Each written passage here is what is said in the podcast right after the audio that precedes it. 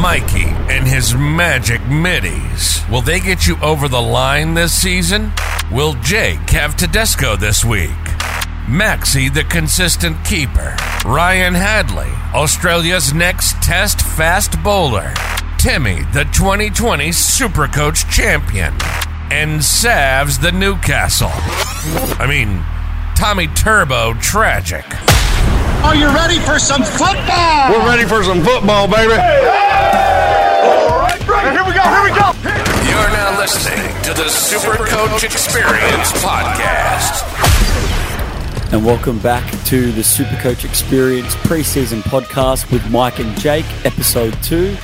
Uh, yeah, recording here, another episode today. We're going to be going over the five eights, the halfbacks, and the hookers. The halfbacks and the hookers might be a little bit vanilla, um, as to be honest, yet again, we're not going to cover everything. We're going to cover the key options that we're targeting just to give a different bit of an offsite. Um, here with me yet again. Um, it's not a Mike and Jake episode without obviously Jake, the coach of uh, Kiss My Behind. So, how are you, Jake? Yeah, good, mate. Uh, it's good to be back on week week two, episode two. Where we're throwing these out, and um, yeah, I guess you kind of you kind of hit the nail on the head there. Um, halves and, and hooker we're, we're taking up three three of the four spine spots because last week we went an eternity talking about fullback, so we're going the ones that are probably a little less less exciting, but um, I- guess I guess less less exciting because there's not that many options in terms of where you can go. But if anything's to go by by the one trial on the weekend, uh, Luke Brooks is apparently going to be in everyone's team, so it's be an interesting uh, talk. Yeah, well, it's, it's, it's happened right at the right time because, yes, we are going to cover the halves and hookers and we'll finish off with our third and probably our final preseason one till we see. A, a, we might do a bit of like a trial wrap up. And obviously, um, Jake and I will probably do a TLT pod as well as Sabs and Tim if we all can't get on the, the same podcast. So it just depends on uh, the timing and stuff because obviously we've technically got a round zero this year. So, um, yeah, to start it all off, we're just going to go over the main, the first thing changes that you've made, Jake, from the last podcast. I know uh, since the Center Wing podcast, you got my mind thinking a little bit. My tactics have changed a little bit. I have made some changes. Have you made any changes since then? Um, I can't even remember what I had last week. Um, I, I don't think I've made many. The one that I kind of made during the podcast was Tom was Tommy Turbo, um, sort of coming into my team. But apart from that, uh, I think it's it's pretty much all kept the same. So I'm fully expecting after this chat my uh, hooker and halves all to change. So that's the way. It Yeah. goes. Yeah, I- I've made four changes to my side, so I made quite a few changes. Um, some forced changes. I shuffled. Uh, injuries was going to be my next talking point, but um, I had Munro on my side. He's obviously come up today with that eight week injury, and to double down on that, they got the six months injury to Campbell Graham. Um, so there'll be some super coach ramifications here, depending on who gets a spot. Obviously, the wing spot probably goes to Taane Milne at about 440k, probably not an option for mine. Isaac Thompson, 330k with the lack of cheapies, definitely could be an option. And probably the third one is if they use somebody else. But I realistically think it's going to be one of them. And I think Isaac Thompson might be the lead runner. And um, at this point, I have brought him into my side just as like a just a third placeholder kind of thing. And obviously, um, that's just because I don't want to have Bronson Cherry, so he can easily go to a guy like Bronson Cherry or two below two or Ben Trbojevic, as some of these guys get named. I guess I just want a bit of a placeholder that's got a chance at playing around that 330 ish price, so it's not going to be hard for me to jump off or go down. Um, the other change is I really like the Jaxson Paulo chat. I've had him in my side. Um, my tactics have revised a little bit. Um, shout out to the Ground Zero. A lot of their chat in there has made me rethink it. And I'm not sure if you've really thought about this, Jake. And I feel like um, we definitely should cover it. Is the fact that we're getting two split rounds. This is the first time they've ever done it in Supercoach.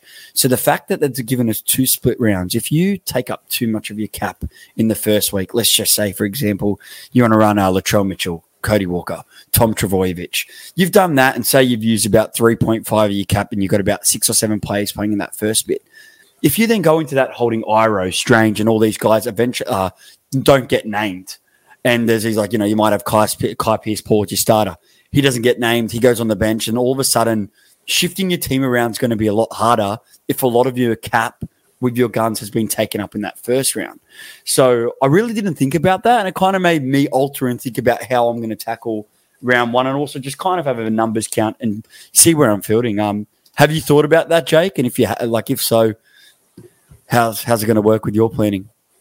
Yeah, I mean, yeah, probably not as much as I should. I guess it's a pretty valid point. Um, the fact that we're going to have, I guess, a rolling trades, but you can't trade out the blokes that have just played. Um, so it's a it's a wide distance, and we don't know who's going to get picked. So yeah, it is something to kind of weigh up. If if you, all your your premiums are, are, are playing that first um, round, and you're kind of banking on, you, like you said, all these cheapies, and they're not getting named, you can't go down off say a Tom Turbo to a I don't know, someone Papenhuyzen or someone that you know to, to get that two hundred k to then spend on on the guys you missed out on. So I don't know. You, it's uh yeah, it's one to actually really think about uh, going into that first Vegas weekend.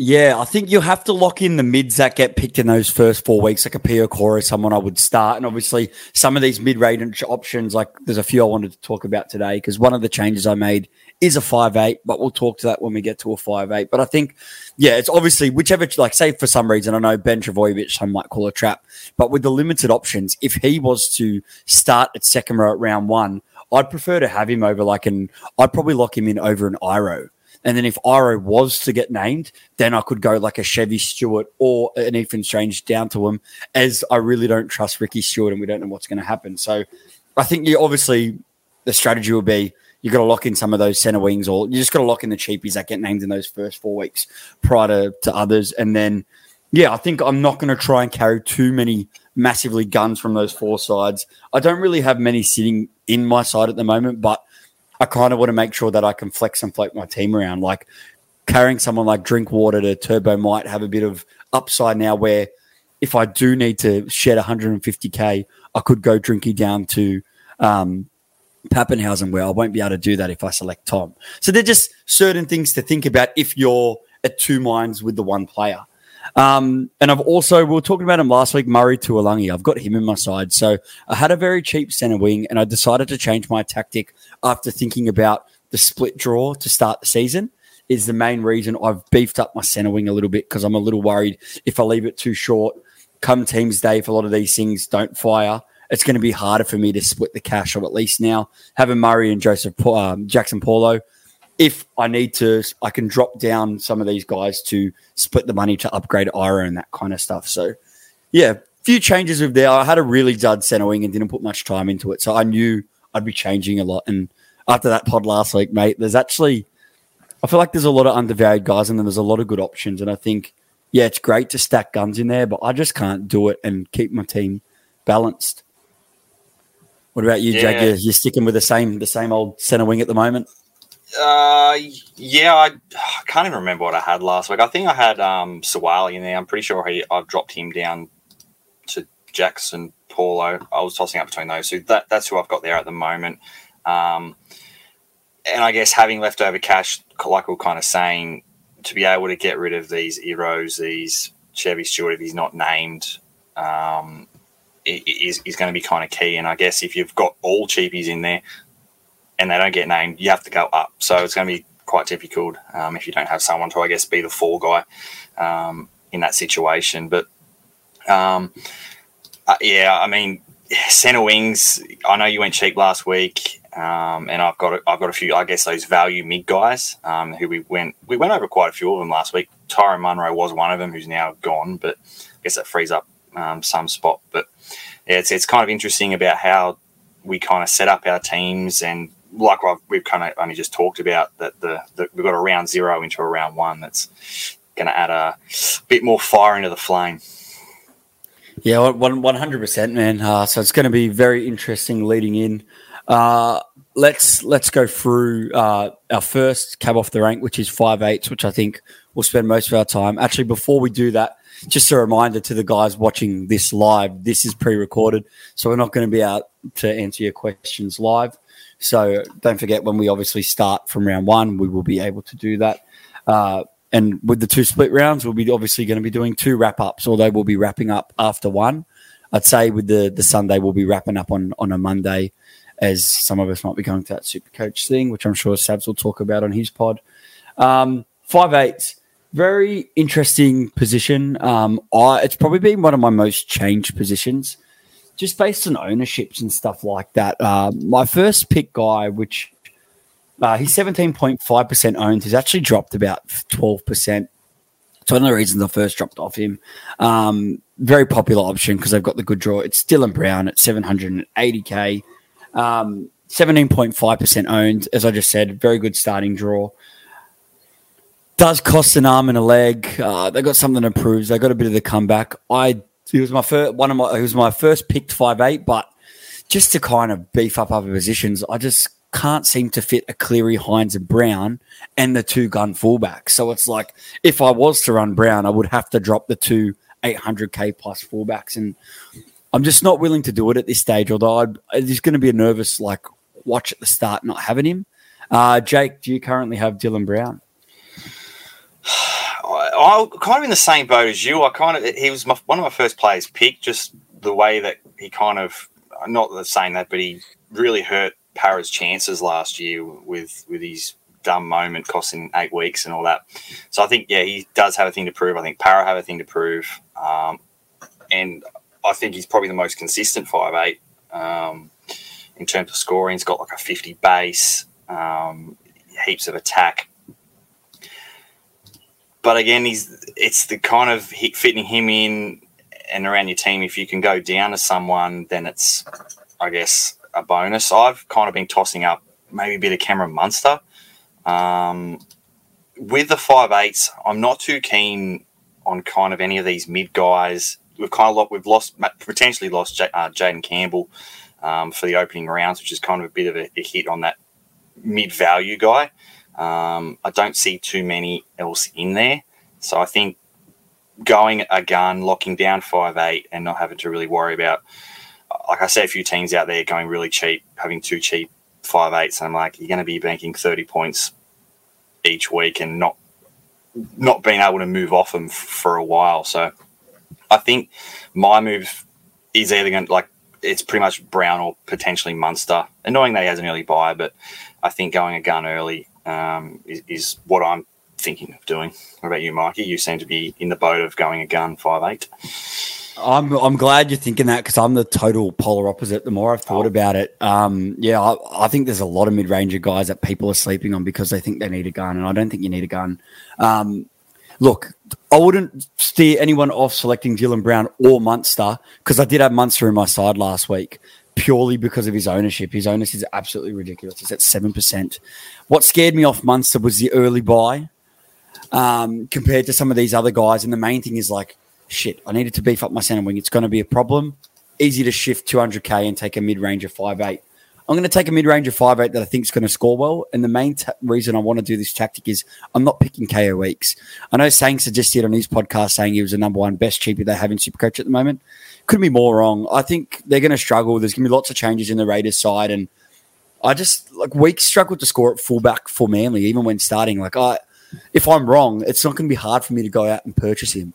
But I really don't think he's going to be um, an option. I'm, I'm all before. Look, there's a there's a lot for us to talk about. But firstly, you know, Dylan Brown. I guess if you have him, you can just everyone that doesn't have him. I'm going to be looking to get him at some point, but as I said, you've got to kind of balance your team if you're carrying all these other guns. And the fact I'm running two gun halves is why I want to. Um, yeah, so the Eels, we already talked about their draw. I think if I could afford him, Dylan Brown number one.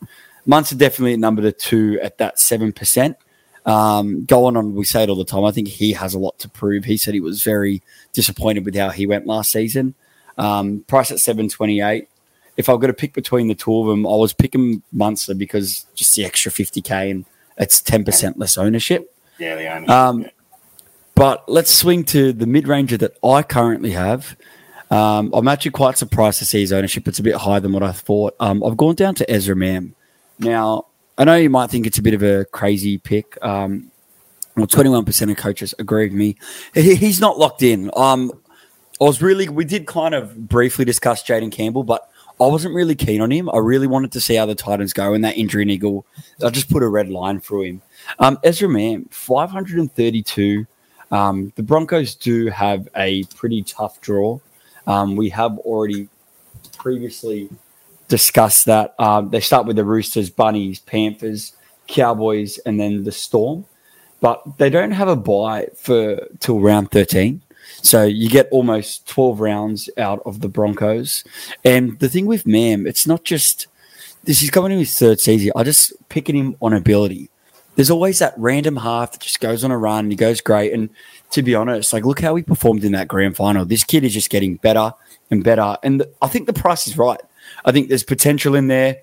Although some people might think with the loss of Farnsworth and Flegler that they're going to go downhill, I disagree.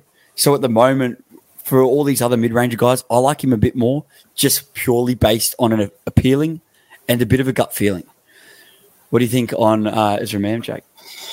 I, I don't know. I've kind of been a bit perplexed at why his ownership is so high. I guess the fact he carved up in the grand final, um, he's a, you know, such like a gun uh, in terms of NRL um, and, and, and, what we kind of see. So I can see why everyone's jumping on him. The rest of the the guys around that price are kind of being like, man, they've been like that for the last five years. Um, the only thing I get, I guess you are banking on is Ezra Mam kind of having a, a breakout early in the season. Um, the last two years, he's averaged what he's what he's priced at. He's averaged fifty five. Um, he scored what I think fourteen or fifteen tries last year, so it's not like he's you can expect his try scoring to improve to get that extra, you know, thirty points um, uh, f- for each game. So I don't know. I, I don't see as much value as what 21% ownership um, is showing. He had what three scores over 70 last year, so he doesn't exactly. I think the high score was 82. So he does. If you take out the grand final, he probably scored 120 in the grand final. But the in terms of just the normal season, he didn't have really that much of a ceiling. His high score was 82. So I don't know. I, I, I, looked at him. I was like, you know, I can go down to him, go with the pack, go with the twenty one percent, but I'm just not seeing it. I, I, I see the Broncos regressing, I guess, from last year. So much of their attack comes from Reece Walsh rather than, I guess, Ezra Mam. He's kind of, I guess, a bit of a running running five eight. Doesn't quite have the base. Does rely on attacking stats. As I said, 14 tries last year, and he's still only averaging what 53, 55. So I mean, I can't knock anyone going him. I, I don't think he's going to go backwards in any way. I think he's still going to get what you're getting from the last couple of years, but I don't see as much value as what 21% ownership is showing. Yeah, it's it's a fair point. The main thing is just, as I said, ability. He's young. Yeah, that's what he's done in the past two seasons, but it's a small sample size. It's his rookie season, his second season, and I feel like he's just going to get more and more involved and although I think the Broncos might not be as good as they were last year, they've still got those breakout players, and he's the kind of guy that can make something out of nothing. And it's just as I said, the price is right to be able to splash. And say you take a punt on him, you get it wrong. There's lots of these. I feel like there'll be another mid ranger that'll stick their hand up and go, I can switch to them, like a Dearden, a Brooks, or a Matt Burton, who I think are all viable options at five eight. Um, around the mid price if you're looking for a mid. Um, I've paired him, who I believe to be the better borderline cheapie over weeks, uh, is Aiden Sezer. Now, I know Aiden Sezer, so 345. It's kind of why if I'm running a mid ranger, I don't want to be running Kaeo Weekes with him. I think that's too risky because I need to be able to switch between the two. Some people might be put off with the Tigers by their first round buy. I'm I'm not.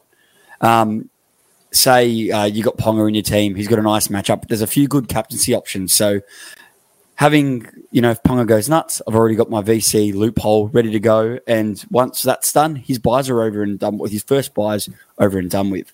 He's got the goal kicking. I think the Tigers are going to improve, and some people go, "Oh, he's not going to score enough points." I think for free forty-five, it's it's worth the punt. I think he's undervalued, and he'll make a little bit of money, and might even turn into a bit of a play if the Tigers somehow surprise everyone and start to string a few games together, which I personally don't think is totally out of the question. Um, he's got a goal kick, and as I said, he's an experienced head. I think it's exactly what the Tigers need. What do you think on Aidan Sezer, Jake? Yeah, I don't mind Sezer at all. I mean, I definitely prefer him over Kaeo Weekes. Um, I think job security wise, it's just forking over that extra, I guess, 140 ish K or whatever the difference is. Um, but yes, I think the Tigers are going to be a very attacking side. Uh, Benji's in there. He's going to put his own spin on it. We saw what the 2005 Tigers did. They just attacked, and their their thing was we're going to score more points than whatever the other team scores, rather than trying to defend it. So I think they're going to be high scoring games for Tigers. And as a halfback goal kicker, potentially goal kicker, we don't know if Koroisau or someone else goal kicks. Um, th- that's what you kind of want as a halfback, especially at what 330k. So um, I guess the the real crappy thing is doesn't play round one, but like you said, VC loop you can use him, and there's there's your VC loop done. Um, I much prefer him over a lot of uh, a lot of people going Kyle Flanagan. I much prefer Sezer over Kyle Flanagan. We've seen plenty years of, of Flanagan. He don't he won't be goal kicking. Um, he's in he's gone from the Bulldogs to the Dragons, who are probably the exact same in terms of level. So I don't see much improvement in him. So I think Sezer is in terms of the cheapy options. Um, I think he's probably the, the best option out of a lot. Um, and if you can, I guess, cover that in costs going Weekes to to Sezer, um, I like it. Yeah, hundred percent. Like thirteen, only thirteen percent owned, and the thing with Sezer compared to like a Flano and stuff like that is think about who the five eight's going to be. Like, do they how good's their kicking game? Who's going to be running off him?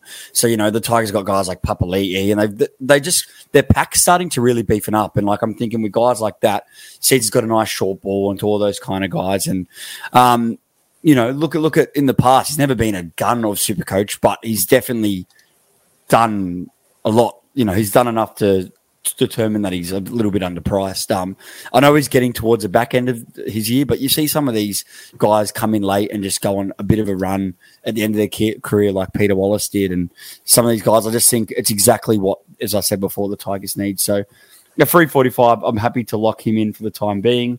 So um, you're saying that Sezer's going to go and play uh, dummy half to Peter Wallace? Nah, Oh, I, I doubt it. Uh, I think what no, they need right now is a half. No, yeah, not definitely not. So, and sorry, just to correct myself, it's only a 70k um, difference between Sezer and Weekes, so it's yeah. definitely not as much as, as what I thought. It's not that much. There's a world where Weekes goes out there and loses money. And I guess, uh, yes. uh, the guess. the strat ongoing Sezer is say he does kill it, and a lot of people just wait and see because he's got the buy in round one. Is then that'll be a trade everyone makes him round four. And while people are doing that, if you jumped on and it went well, you can do something else when it comes to that because we know how important the round three and the round four are because you're trying to jag all these guys because all their money is starting to go up or down. So it's going to be uh, pretty critical. Um, so yeah, we're definitely determined one and two, Dylan Brown and Munster, and then we got all these, you know, plethora. You mentioned him before and kind of started the podcast. Um, Luke Brooks, realistically, for my mid range spot, it's um Ezra Mam and Luke Brooks. I'd be very interested to see if Sabs is eyeing him off. As I know, Sabs has always had a little thing for Brooksy, owned him quite a few years in uh like past years with the Tigers, and now he moves over to his to the club he supports. So, um, we'll go with your thoughts first, Jake. 560k dual. I know that doesn't really come into much handy if you're fully stacked in the halves uh, with the halfbacks only. Um, 9.3% owned. Uh, what do you think about Brooks coming over from the Tigers to the Eagles? Uh, well, I mean, NRL point of view, I think it's a great move for Brooks. I think it's a great move for Manly. Um, he's definitely an upgrade in terms of creativity over Josh Schuster, who's again injured. Um, can't take too much out of the trial. They walloped a third grade South side, what, 68 to 6 or something. Brooks had two try assists early and then went and sat on the bench for the rest of the game. But um, he's going to be attacking that left side. I still think most of the points will come from Turbo. You can probably expect, you know, a few try contributions from Brooksy, just, you know, throwing it out the back to say Turbo who scores or sets up a try. Um, but Brooks, like from each season, his averages over 50 pretty much every season in a Tigers team that has run last the last two years. Um, I, I, expect Manly to, like we were saying last week, if Turbo's fit, Manly potentially a top four side. Um, so there's definitely improvement in terms of um, the points around Luke Brooks, um, the team around Luke Brooks. Uh, so I can definitely see him improving. I reckon Sabs. I don't think Sabs will go him. Um, but I mean, I who knows? He ha- he's had a thing for him the last couple of years when he's been at the Tigers, and I don't know. He's a, he's a sneaky one. He's a lot higher owned than I thought. I think the fact that he's going in a new team, everyone's like, all right, mid range new team, we'll go this guy. But I don't know. Like you said, I, in terms of that mid range guys, he's definitely an option, and I do like it um, as even a, a, a pod to Ezra Mam if you're going the Ezra Mam route. Yeah, look, I'm very on the fence between the two of them. As I said, I've just got Mam plugged in, but I could see a world where I could go to Brooks. I'm very like the more and more I think about him, it could definitely work. I think the scariest part, you hit the nail right on the head, is the Tommy Turbo factor. You're right. You're going to see a little bit more try contributions, but as you said in the Tigers, like he still averaged pretty strongly. I think the Manly move is going to be really great for his career. Um, I think he's going to really fit right well in with um, Travoy, um, sorry, with uh, Cherry Evans. And if you're not owning Tom, um, which I'm not at this stage, you know, I've got all of a sudden I've got Jackson Paul, I've got Luke Brooks, I've got a bit of a share in there. You know what I mean? And um, I still think you will see him um, jag some assists and attacking stats, and you could say he's you know definitely got a world where he, he could light it on fire and you know really kind of match some of these other five eight options. So, um, and as you said, like twelve percent in ownership difference. So he's definitely one I want to like. Realistically, I want to stop chop change until I see more trials and see these first grade teams um see how they perform. But definitely, I think out of the mid ranges around that price, the two better ones are definitely uh, Brooks and Brooks and Mam are the two that I'm kind of eyeing off. Uh, but it'll be yeah an, an interesting uh, wait and see. I think um, two other mid ranges that I briefly mentioned. Um, Matty Burton, he's another one that you know you're trying to uh, you go no I'm not keen but then if you think about it there is a world where he is an option uh, Bulldogs they've signed heavily yet again um, do they get better uh, does Crichton start at fullback or does he start at left centre and do we see a Burton Crichton and Kikau combination on the left um, and create that you know an, it's like a reunion on that left edge there. Uh, oh, good old you got a Panther together, right? Panther like gang. I know it's a pretty obvious one, but there is a world where that could work out. Um, the price isn't too bad. I think if their draw was a lot better, it's I'd be more all over it. The first three's, you know, bunnies, roosters, para, and then they go dragons, panthers. So it kind of makes you go, Ugh. kind of puts you off a little bit. Uh, first buy round thirteen is also great. Um, does he? Is he's he's their goal kicker still, isn't he?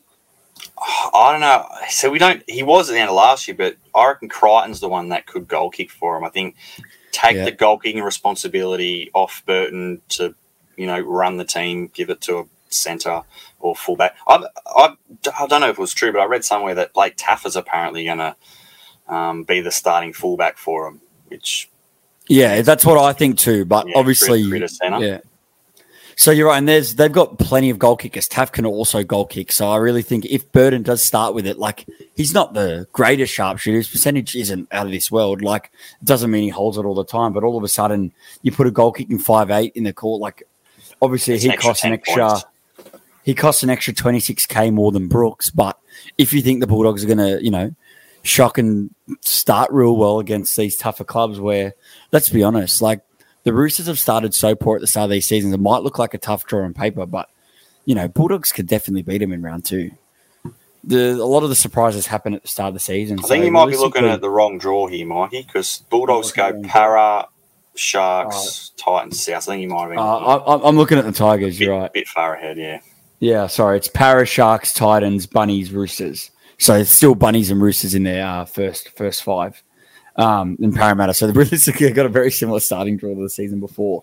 Uh, yeah, Sharks. The Sharks is a tough one because they got to go to Cronulla to play that, and then the Titans.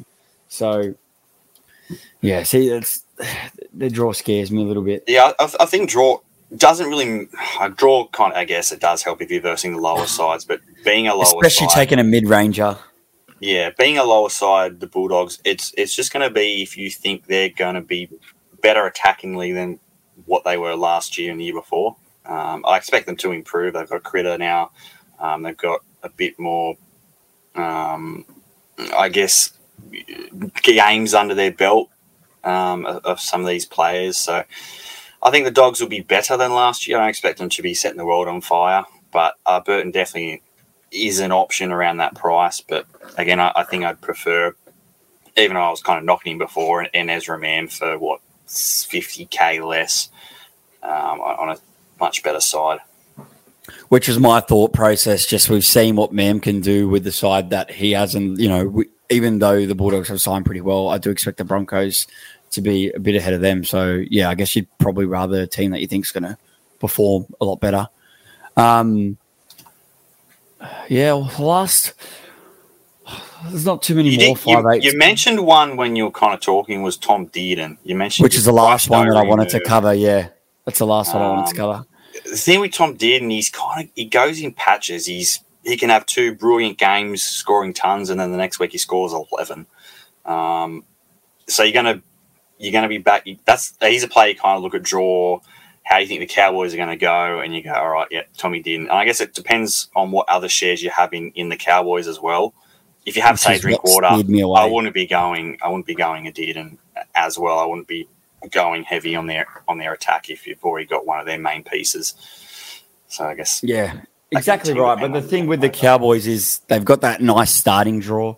He's been given the captaincy that could hinder him or it could just amplify him. He's another one that's just getting better and better. And they go Dolphins, Knights, Dragons in the first three weeks. Like he could go on a nice little little tear up there. And as I said last week, like the Cowboys stay in Queensland for uh, yeah seems like first forever. Five, yeah, the first five weeks they, they don't leave, so uh, they stay in Queensland the first five rounds. He's a guy that you'd want to just you know if you smash those first rides for those first five rounds, and you could jump off him to a better five eight when he starts not to. But um, yeah, I definitely think the top three best mid ranges are those guys. Um, that's excluding Jayden Campbell. I think if Jayden Campbell starts, he's got that fullback spot. He's cheaper than all of them. Then I think obviously he becomes a bit more of an option with his draw too. But at this rate, yeah, I'm, I'm rating the guys that I think are gonna are gonna start. Um, it's probably one guy that maybe we should just briefly mention. As I said, we're not going to go over many halfbacks, so let's uh, Cody Walker, three point five percent. I did look at him over before I had Munster in my side. Um, three point five percent. He's always an option every every year. Um, he's another kind of guy that's a bit of a headache to own, but I've owned him so many times. Um, Manly, Broncos, Roosters. It's a tough draw. Yeah, And I, I read Bulldogs, somewhere that he's in a bit of injury doubt for round one as well. Oh, the bunnies. I don't know what's happening in their think he'll- preseason I game. think he'll be fine. I think he'll be fine to go. Cody. Yeah. But yeah, he, he's a player that I always he always finds uh, every. I always seem to get him when he's kind of seems to be at, at his um, trough, like his bottom price. Just get him before he's on that run. Um, so I'm hoping to hopefully do the, do the same this week. I won't be starting with Cody. They've got a tough run south, so I'm happy to try and uh, wait for him to, I guess, plateau out in price and pick him up when he's about to take off. Yeah, which which is an interesting point. I guess it just depends on which teams uh, decide to perform. But he's going to be an option at some point. And if you wanted to think, you know, bunnies are going to show redemption, they're just going to come firing. Which realistically, you know, you could see him. They could win the Manly game if they start really hot. They could win. I could see him winning all first five if they start on. And if they do, Cody Walker's going to be on fire. But you see too many times where if they get bullied by the other side, then he's going to have a really low score. And at 700k, if you know you're deciding to do that and you're taking two gun halfbacks and the two gun fullbacks, you're leaving another position short. So that's the main reason why. If I'm going to start with the gun five eight, it's going to be Walker. Uh, sorry, it's going to be Brown or Munster. If I have a bit more faith in those guys. And, and Uh, I guess with, with. I guess going Cody, uh, what we kind of mentioned at the start of the show, he will play in that round zero. You won't be able to downgrade him to make money for, for the rest of it. And he was kind of someone that you can, I guess, sacrifice, go down to a Ezra Mam. Well, can't go down to Ezra Mam, but say, um, not many options actually. They all pretty much played round that first in Vegas. You got what Man Brooks um, all play there. So you know Burton did, and whatever. If you want to downgrade it, you won't be able to because they'll be locked in. So you have to find your money. The only elsewhere. difference is if you. I'm, I'm happy to start with Mam over a guy like Walker because it's 170k less. So you're still. That's why I don't. I don't mind like the mid round. I'm not saying don't start with these first four teams. Of course not. But I just mean like in that. That's a perfect example there. 700k for Cody Walker. Ezra Mam, like you know what I mean. I'm not really going to look to drop my mid range five eight the next week yeah, no. to I was I'd only you know might think we shit I should have upgraded him. But Um, let's move on from the five eights. Um, as we do, the whole thing's been plugged the whole time. The overall code, jump in 281 645. Um, I'm not 100% sure what the prizes are. Um, I'm sure Sabs has announced it or will announce it. We'll get that information for you guys next. Um, all right, halfbacks, very vanilla. All the podcasts probably offering very similar advice. Um, look, we know who the best two options are in and Hynes, and I know the same thing might be wrapped, but is there, if there's a world where you were only going to start with one of them, which one would it be, Jake? As a Sharks, Sharks fan, fan, it'll be Nicho Hynes. No, I think, I think in terms of draw, they both have an early bye, but just the Sharks draw, I think Nicho's the one I would choose to start with, and he somehow has less ownership.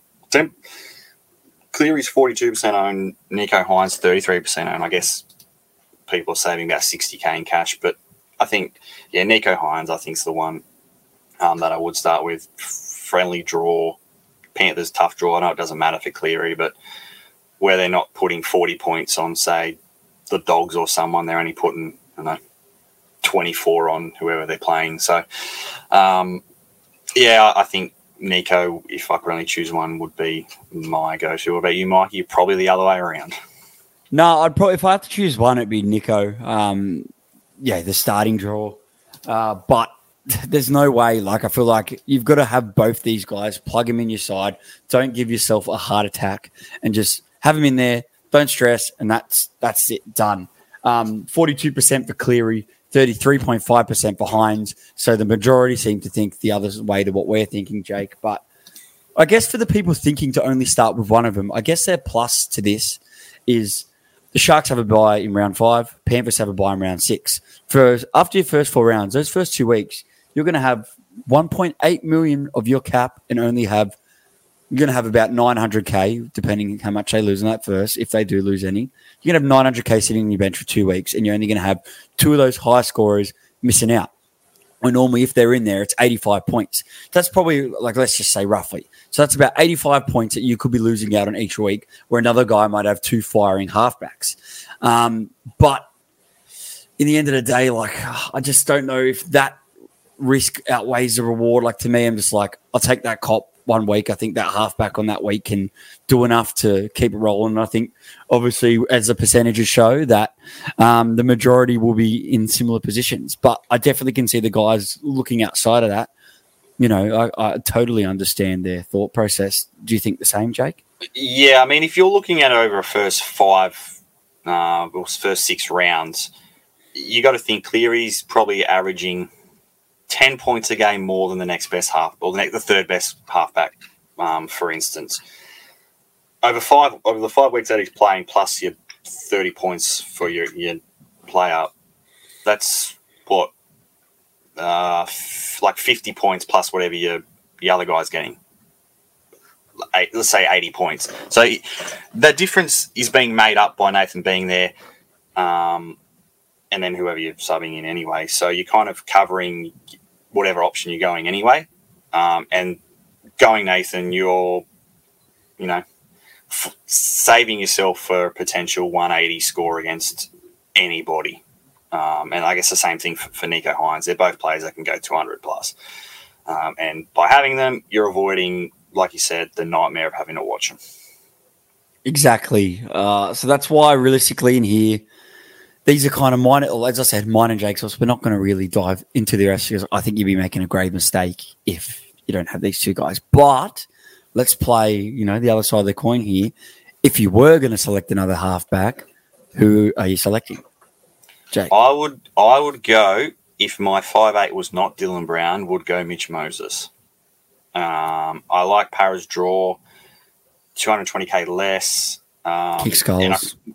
Yeah, and we kind of mentioned um, last week if going Gutho was a thing, I wouldn't want I wouldn't want two of say Moses Brown Gutherson in my side. I, I would like one, and I think that's kind of one way to say get off Brown, go to a pod five eight, um, and having part of Parramatta's um, attack in Mitch Moses as well. So Mitch Moses would be the one if I don't go Cleary. And at the moment, I've actually plugged Moses in just to see what I can do with my side if I don't go um, Cleary. Um, so, like Moses, it's either going to be yeah, Cleary or Moses. I, I was tossing up earlier on about Sam Walker. We saw, I, I like what I saw at the end of last year when he kind of came back from injuries, back from being dropped. Um, but the Roosters have a round four bye um, tough draw as well, and he won't goal kick. So I was going to make meh. The Eels don't have a bye to round nine, and in those two weeks where Hynes and Cleary will be missing each week, uh, they the Parramatta would play Canberra and the Cowboys. So, you know what I mean. There is a world where he could set the world on fire. Parramatta start really hot, they could kick some goals. They're at home for three of the first five weeks, and realistically, the first four weeks they're not really they're not going to have much travel because in round two their only away game in the first four rounds is against the Panthers at you know at Penrith. So realistically, they're only traveling half an hour for that. So they they could come out of the boxes firing, and they're saying they're like, I could see a world where that works. Like if you were really really struggling, you know, you've plugged in like a Tom Turbo, you get to the next uh, after round zero, you go shit. I need cash to fix my team. There could be a world where you go, I'm going to go crazy, Cleary down to Moses, 200k, and boom, and then just kind of use that to fix. Is it a crazy move? Yes. Is it a move that might need to be in your back pocket to use? Yeah, it might be. But I've got a guy a bit cheaper than that that I kind of really like. And I know there's a few other podcasts that have been a little bit very keen on him. It's um Sam Walker for the Roosters. Um, 610k. Had all that debacle last season where he's dropped. I think he's way past that. I think this is going to be his breakout year that we've been waiting for. Um, Roosters, obviously, they're one of those teams that do start in the round zero. Uh, but, you know, they start off with the Broncos and they go Manly, Roosters, Penrith, Bulldogs. Uh, they don't have a bye all the way till, if I'm right, I think it's round 14. Yeah, 14. Yeah, I think it's round 14. So it's a pretty late bye for Sam Walker. If he's not in the origin, he's going to be able to help you for that first bye. Um, I could see, I can see a world where he's an option. Don't really think he's going to lose too much money at that price. And Risk got a really good side. Um, I'm not sure if he'd be on um, Dominic Young's side, but We don't. Guess- we don't even know where Dominic really- Young's going to play. That's that's the thing. We don't know if he's going to go left wing, if they keep Tupou there, if he plays centre, if he goes right wing. yeah, Kind of don't really know the Roosters' makeup of where Dom Young fits. Yeah, because one of one of Billy Smith, Young or Tupou don't have to make it, and to say, after them re-signing Billy Smith this week, I, I'd see a world where Tupou doesn't even start, which I know is crazy, but it really could be the choice. So um, they've really they've got a very good backline, and they're going to have to leave one very good guy that will get a start in most other sides out. So um, yeah, I, I do I do like uh, Sammy Walker at that price. Um, Shaun Johnson, 793,000, 6% owns. That is a very expensive. Like he did amazing last year, and I don't think he's going to regress. But if I wasn't starting Cleary, I prefer to to bank myself at least 200k and go two to 300k and go one of these other options. If I was going to be crazy and not do that, I want it to really help my side, which is kind of why I'm not go with Johnson. Um, what do you think about Shaun Johnson, Jake? Yeah, I, I don't see him repeating the of how good he was last year. I think he's definitely overpriced. Um, and again, I'd like we kind of said, I'd rather spend an extra hundred k and go Cleary, or get an extra hundred k and go someone, you know, Moses, or even three hundred k and go down to, to Walker. Um, yeah, Johnson's. I, I don't really see him as, as an option at all for me. Um, I, I see the Warriors not being as good as they were last year. I think I said similar things last um, last week. So I think going their halfback. I mean, he's really getting on in age. He kind of wound up the clock last year, but I don't see the same thing from him this year. Yeah, totally agree. Um, I'm not going to really spend much on these guys, but Jahrome Hughes and Daly Cherry Evans both under two percent owned, and then both uh, Cherry 780, uh, 782,000. Hughes is 722,000. Both ballsy moves. Hughes early bye. Cherry Evans. We talked plenty about Manly. There could be a world where Cherry Evans lights it on fire if the Manly start hot and at 1.9%. You know, I can't really talk any people off those guys except kind of the early bye with Hughes compared to like if you're going to cop an early bye with Hughes, I'd rather cop an early bye with Cleary or Hynes. Um, maybe the last one we should talk about because we didn't talk about him five eight is from the Sharks, Braydon Trindall. No Matty Moylan factor there. It's a bit hard if you already have Hynes, but he is a jewel. So if you kind of didn't want to have Sezer or you didn't have to have Weekes, you could pluck Trindall in at your second five eight spot. Um, Four hundred thirty nine thousand, very good draw to start the year. I personally think he's definitely on the price and a bit of money to make. But uh, what do you think about Trindall, Jake? Being? Yeah, he might make some money, but he's he's not really a focal point in the Sharks' attack or scoring at all. It's going to come from Hynes. It's going to go through Kennedy, and it's going to go straight to their edges um, or, or, back row. And we Trindall played a little bit at the end of last year. He scored okay. Um, he was probably averaging maybe around the fifty mark, but he did. I think he scored a couple of tries as as well in there, um, which I don't I don't know. He just kind of seems a guy that's going to plod along, not make a whole lot of cash. So it's going to be difficult to get off him. And I guess you don't want to double up on. Um, the only place you, if you got Hynes, you'd only put him at say five eight, or have a dual five eight as uh, halfback at five eight as well, so you can kind of swap him to cover that round five when Sharks have the bye. Otherwise, you're going to be without two of your halves, um, and it's going to be quite painful in that week. But yeah, I don't know. I I'd see the same sort of output from him as what we got the start start of the year from Moylan. A couple of good games where he gets a try and a try assist, but you're not going to be expecting a lot. A lot of the points come from Hynes, um, and they're not re- not really going to spread out um, into into five eight in Trindall. Yeah, I think that's all fair point. Um, that kind of wraps up our half segment. As I said, we're not really focusing as much on the cheapies, just you know, kind of try and jam pack them in. Um, Going over to the hookers. So, uh, another one that we're probably not going to spend too much time on. Uh, probably the first part. So, obviously, we've got the very popular mid range picks in Jayden Brailey and Brendan Hands. Uh, Jayden Brailey is the highest owned in the hooker department at 39%, even higher than the probably the number one in that position, Harry Grant, at 27.4%. Uh, Brendan Hands is 13.5%. Um, they're definitely both options. Uh, Brailey, obviously, you know, we don't know if he's going to start over Phoenix Crossland. How many minutes is he going to play with that? I think you've got to have one of them, obviously. Um, and then Brendan Hands, like we've been told, there's an 80 minute hooker. So if he wins that, you take him for 80 minutes, um, or you take Joey Lussick for 80 minutes. But then again, we don't know. Like they might go with Daejarn Asi. We don't, he's not guaranteed for. We're, we're, not. We're not guaranteed. Although Brad Arthur has said he wants that. So, first part, I'm going to hand you to you because I know these guys are both options is there a world where if you need to make the money, could you see yourself? Do you think you could start with both Brailey and Brendan Hands, or do you think you're going to fall into a bit of a pit uh, and give yourself some problems early on?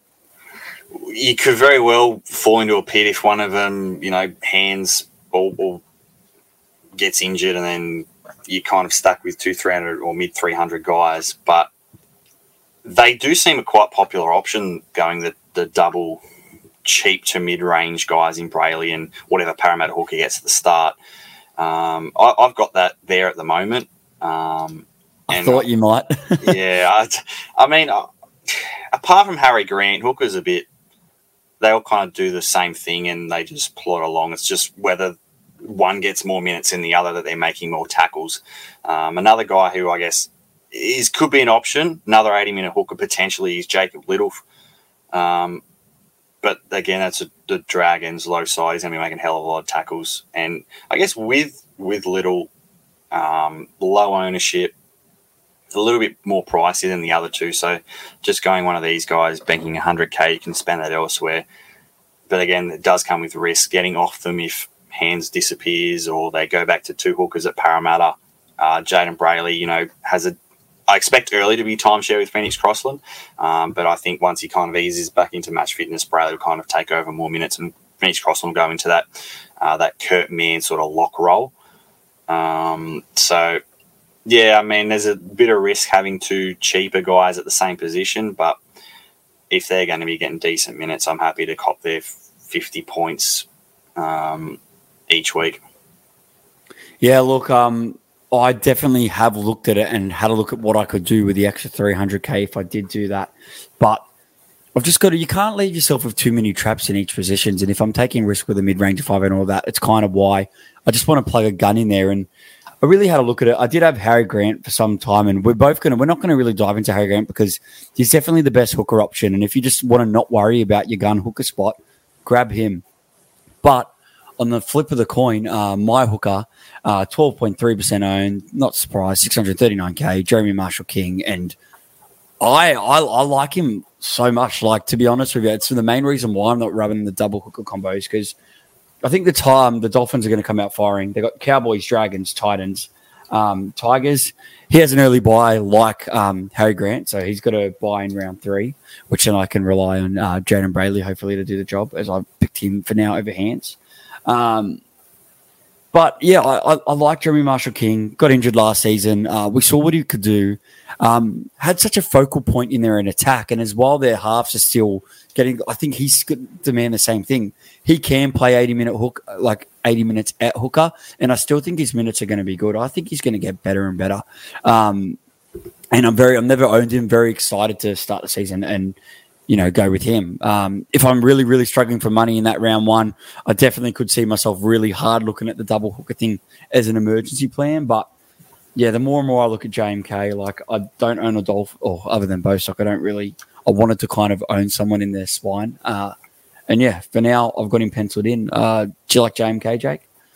Uh, I do. I did the um, Hooker podcast with Sabs probably now a month ago. Um, and apart from Harry Grant, our our next guy was JMK. Uh, we rattled off at the start of last year. He was averaging the same as Harry Grant. Um, it was only kind of injuries towards the middle and back end of the season that kind of dropped him off. Many wasn't playing um, full games, so hurt average, which I guess helps this year. Means he's had a lower average, lower price, so what he could have been. Um, the one thing is coming off that shoulder surgery. I don't know if I don't know how the Dolphins line up if they carry an extra hooker on the bench um, and, and, spell him because he's coming back.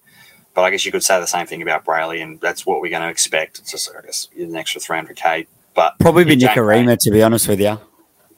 You don't reckon he'll start? Oh no, or Katoa. Yeah, Katoa will probably start and yeah. on the bench. Yeah, you don't know. I reckon he could jump on the bench and then covers obviously a few more positions. So it's yeah. um, too late to see yet, but yeah, but it, yeah, if, if, we're going to get 80 minutes of JMK last year, he he started off so well, um, and he was kind of a one that everyone kind of wished they started with, but but didn't, and yeah, he could very well improve on what he did last year as long as that shoulder's good and he's going to be getting that 80 minutes a game. Then yeah, I don't I don't mind the selection, and I guess if if you were to go down, is there another option around that price? in hooker that you would go, or you'd go straight down to yeah. a double mid range price, Mikey? Yeah, no, there, there's one guy that I would, um, just before I do mention that, uh, JMK is half the ownership of Harry Grant and did free up 110K from doing so. Um, I guess, yeah, if you really, like, if he does fail and there is problems with that injury, it's not going to be hard for you to go down to one of the mid ranges, like at 300K, and then all of a sudden you've got this money to burst onto a gun that you might have missed out on. Uh, but yeah, well, a guy that I did have before JMK was Reece Robson. Um, yet again, like I, I really think the Cowboys are going to redeem themselves this year, and I really do like their, like as I said, I like their draw, a bit of a later bye. Um, here's another one. Like obviously, you can't have too many of these guys, uh, but like too many from the one side. But yeah, with the Cowboys, Reece Robson, seven point three percent, five sixty one. I had him as my second hooker for you know, the whole second half of the season last year and didn't really set the world on fire, but there were some handy games where he'd drag an attacking sat and try and get me like 76, 80. Then if he wasn't doing that, he was getting 46 to 55, which if he comes out of the gates at the start of the year and then does that, then that's not too bad. You wind back to the year before that, and when they were, you know, ended up finishing the top four, he was getting tries on the regular. So if he can improve that on, you know, this year, then I, I think his like round one starting price is pretty attractive. So uh, to be honest with you, that is another option for myself. But um, yeah, I, I don't mind Reece Robson at all. Uh, Jake, thoughts on him? Yeah, again, he, he he's another option for me as well. Um, again, the the podcast with Sabs early in the year, Reece Robson was the one that we're, we're talking about a lot. Um, two years ago, when the Cowboys went well and were flying, and he again was getting the attacking stats. He was averaging 64, uh, 65 points. Um, down in that last year, mainly because of those attacking stats drying up, the Cowboys not being as good.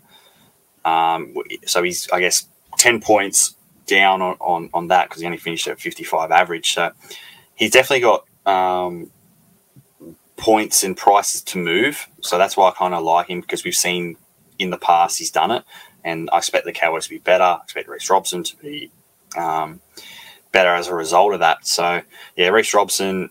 I, if I was to go um, a more expensive option, I'd probably go Reece Robson over a JMK. Um, just because I, I guess it's saving me a bit more money. Where I think, although JMK probably has a bit more of an attacking upside, I think you're kind of going to get the similar from him um, in the in the first couple of rounds. Yeah, he also obviously doesn't have a bye all the way till round sixteen, which is which is quite crazy compared to uh, JMK that has a bye in round three, and when he has a bye in, I think it's round three.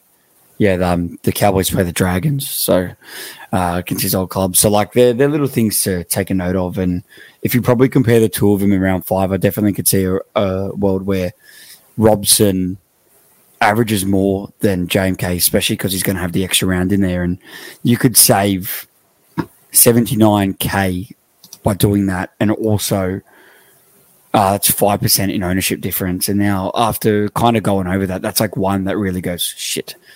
Maybe I flip back the other way. like you know, now like when, when you think about it, there, there is definitely a world, and it'd be if you're banking them to start hot, and if you really think that, you know, if like just we've seen what they could do under their first year with Todd Payten, and if they can get back to that, then a lot of these guys can do that. Like I think guys like Robson and Reuben Cotter, like there there is a lot of Cowboys I'm eyeing off, and realistically, the main reason I I've I've got three Cowboys as it stands. I think that's my limit. Um, I'm really hot on the Cowboys, and it might not be a good call, but I see a world where, where it is a good call. So that's kind of also why I've spread to James James K at the moment. But um, I think that's kind of where I'm going to leave it to trials. I think it's important just to see a bit of the trials. Um, Look, I know we could sit here and like you know start rattling off any options all day. I'm not really keen on uh, Damien Cook or anyone. Um, I'll probably have one more that I'm happy to talk about, uh, unless you've got one, Jake. Mm, we'll see who you talk about for whether it's the same one I'm thinking of. Uh, he's on the round. It's, I don't want to talk about Cookie too much or Reed Mahoney, but I guess there's a world where Reed Mahoney is. Oh, I don't. I, I got him last Burn Jihad. Uh, yuck. Yeah, I'll Api Koroisau. Never seen someone miss so many tackles. It'd be hard to start with someone like Koroisau, 572k yeah. on the bye as your main hooker, but I definitely think he's someone that you should pin to your interest board and just keep on that radar because I think that price is right. And if this Tiger side starts to do a lot better, experience head in the halves, Koroisau can maybe, you know, play a little bit more how he wants to. Where last year he was one that was constantly, you know, getting him try, always trying 100%, even in the games that, you know, they were getting smashed. So now having someone like Sezer might really help his game. Um, there's a world where, you know, Koroisau might be an option at some point to jump off one of those mid range, uh, you know, like a Brailey or something at some point. So um, 2.7% owned, yeah, definitely can't start with him, but I think he's someone, uh, some of these Tigers you've definitely got to have on your watch list to look at to bring in before round four if they go crazy. Do you tend yeah, to agree, Jake?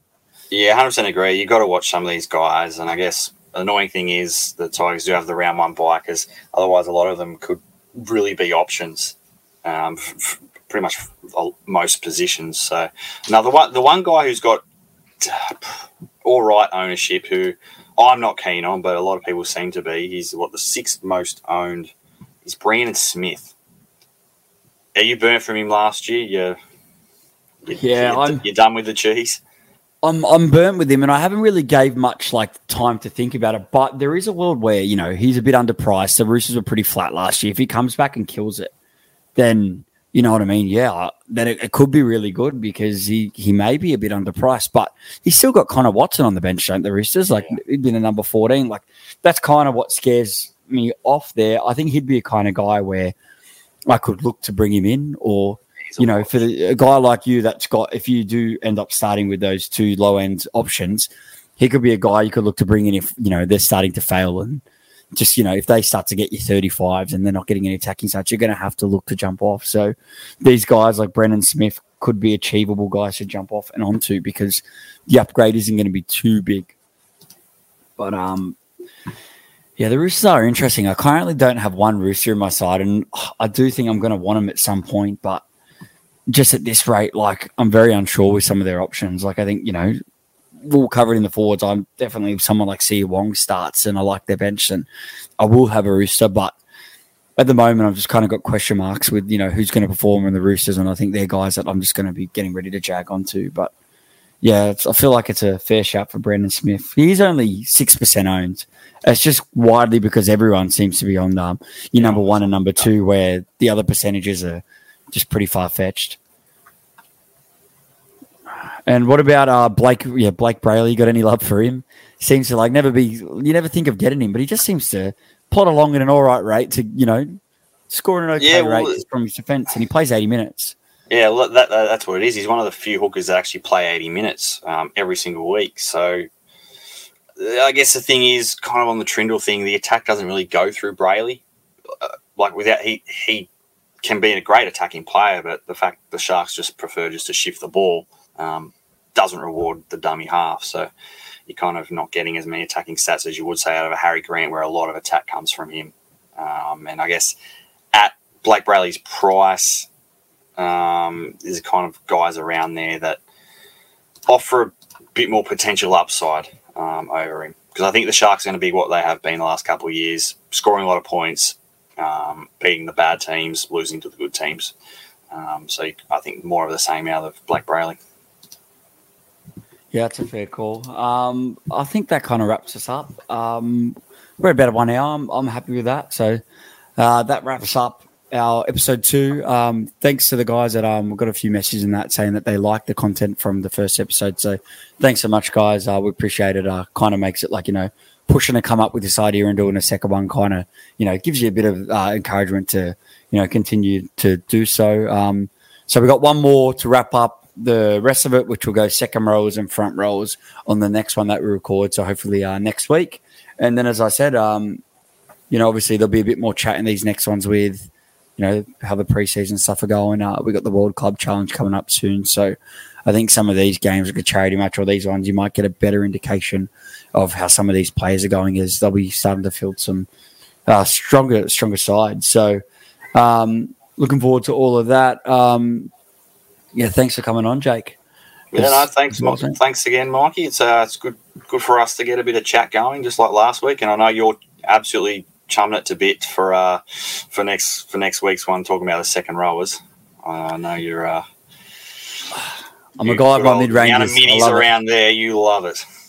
Yeah, it's it's it's good. And to be honest, um, imagine how hard it would be if we didn't have all these mid range range options. I think with the lack and plethora of cheapies, we'd be utterly screwed. So I think you know it's it's the way the world works. And it's the way Supercoach works. So um, yeah, my team's looking very mid rangery, and I always said there'll be a year of mid ranges. And um, if there was a year that I'm ever going to kill it in Supercoach and win it, it's going to be off the back of some excellent mid ranges. So.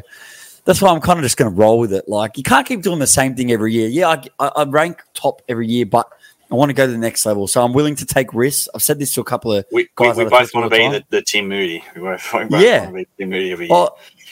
Well, I'm happy to risk it at the start of the season and fall into a hole and then recover, which I've been able to do before. I'm happy to fall in a hole and recover because there's a chance where these risks that you take and do something different one year might end up in you shooting up even higher. So what it's all about. Try new stuff. All right. Thanks again, Jake. And thanks, guys, for listening. And we'll, see you guys next week. Have a good one. See you later.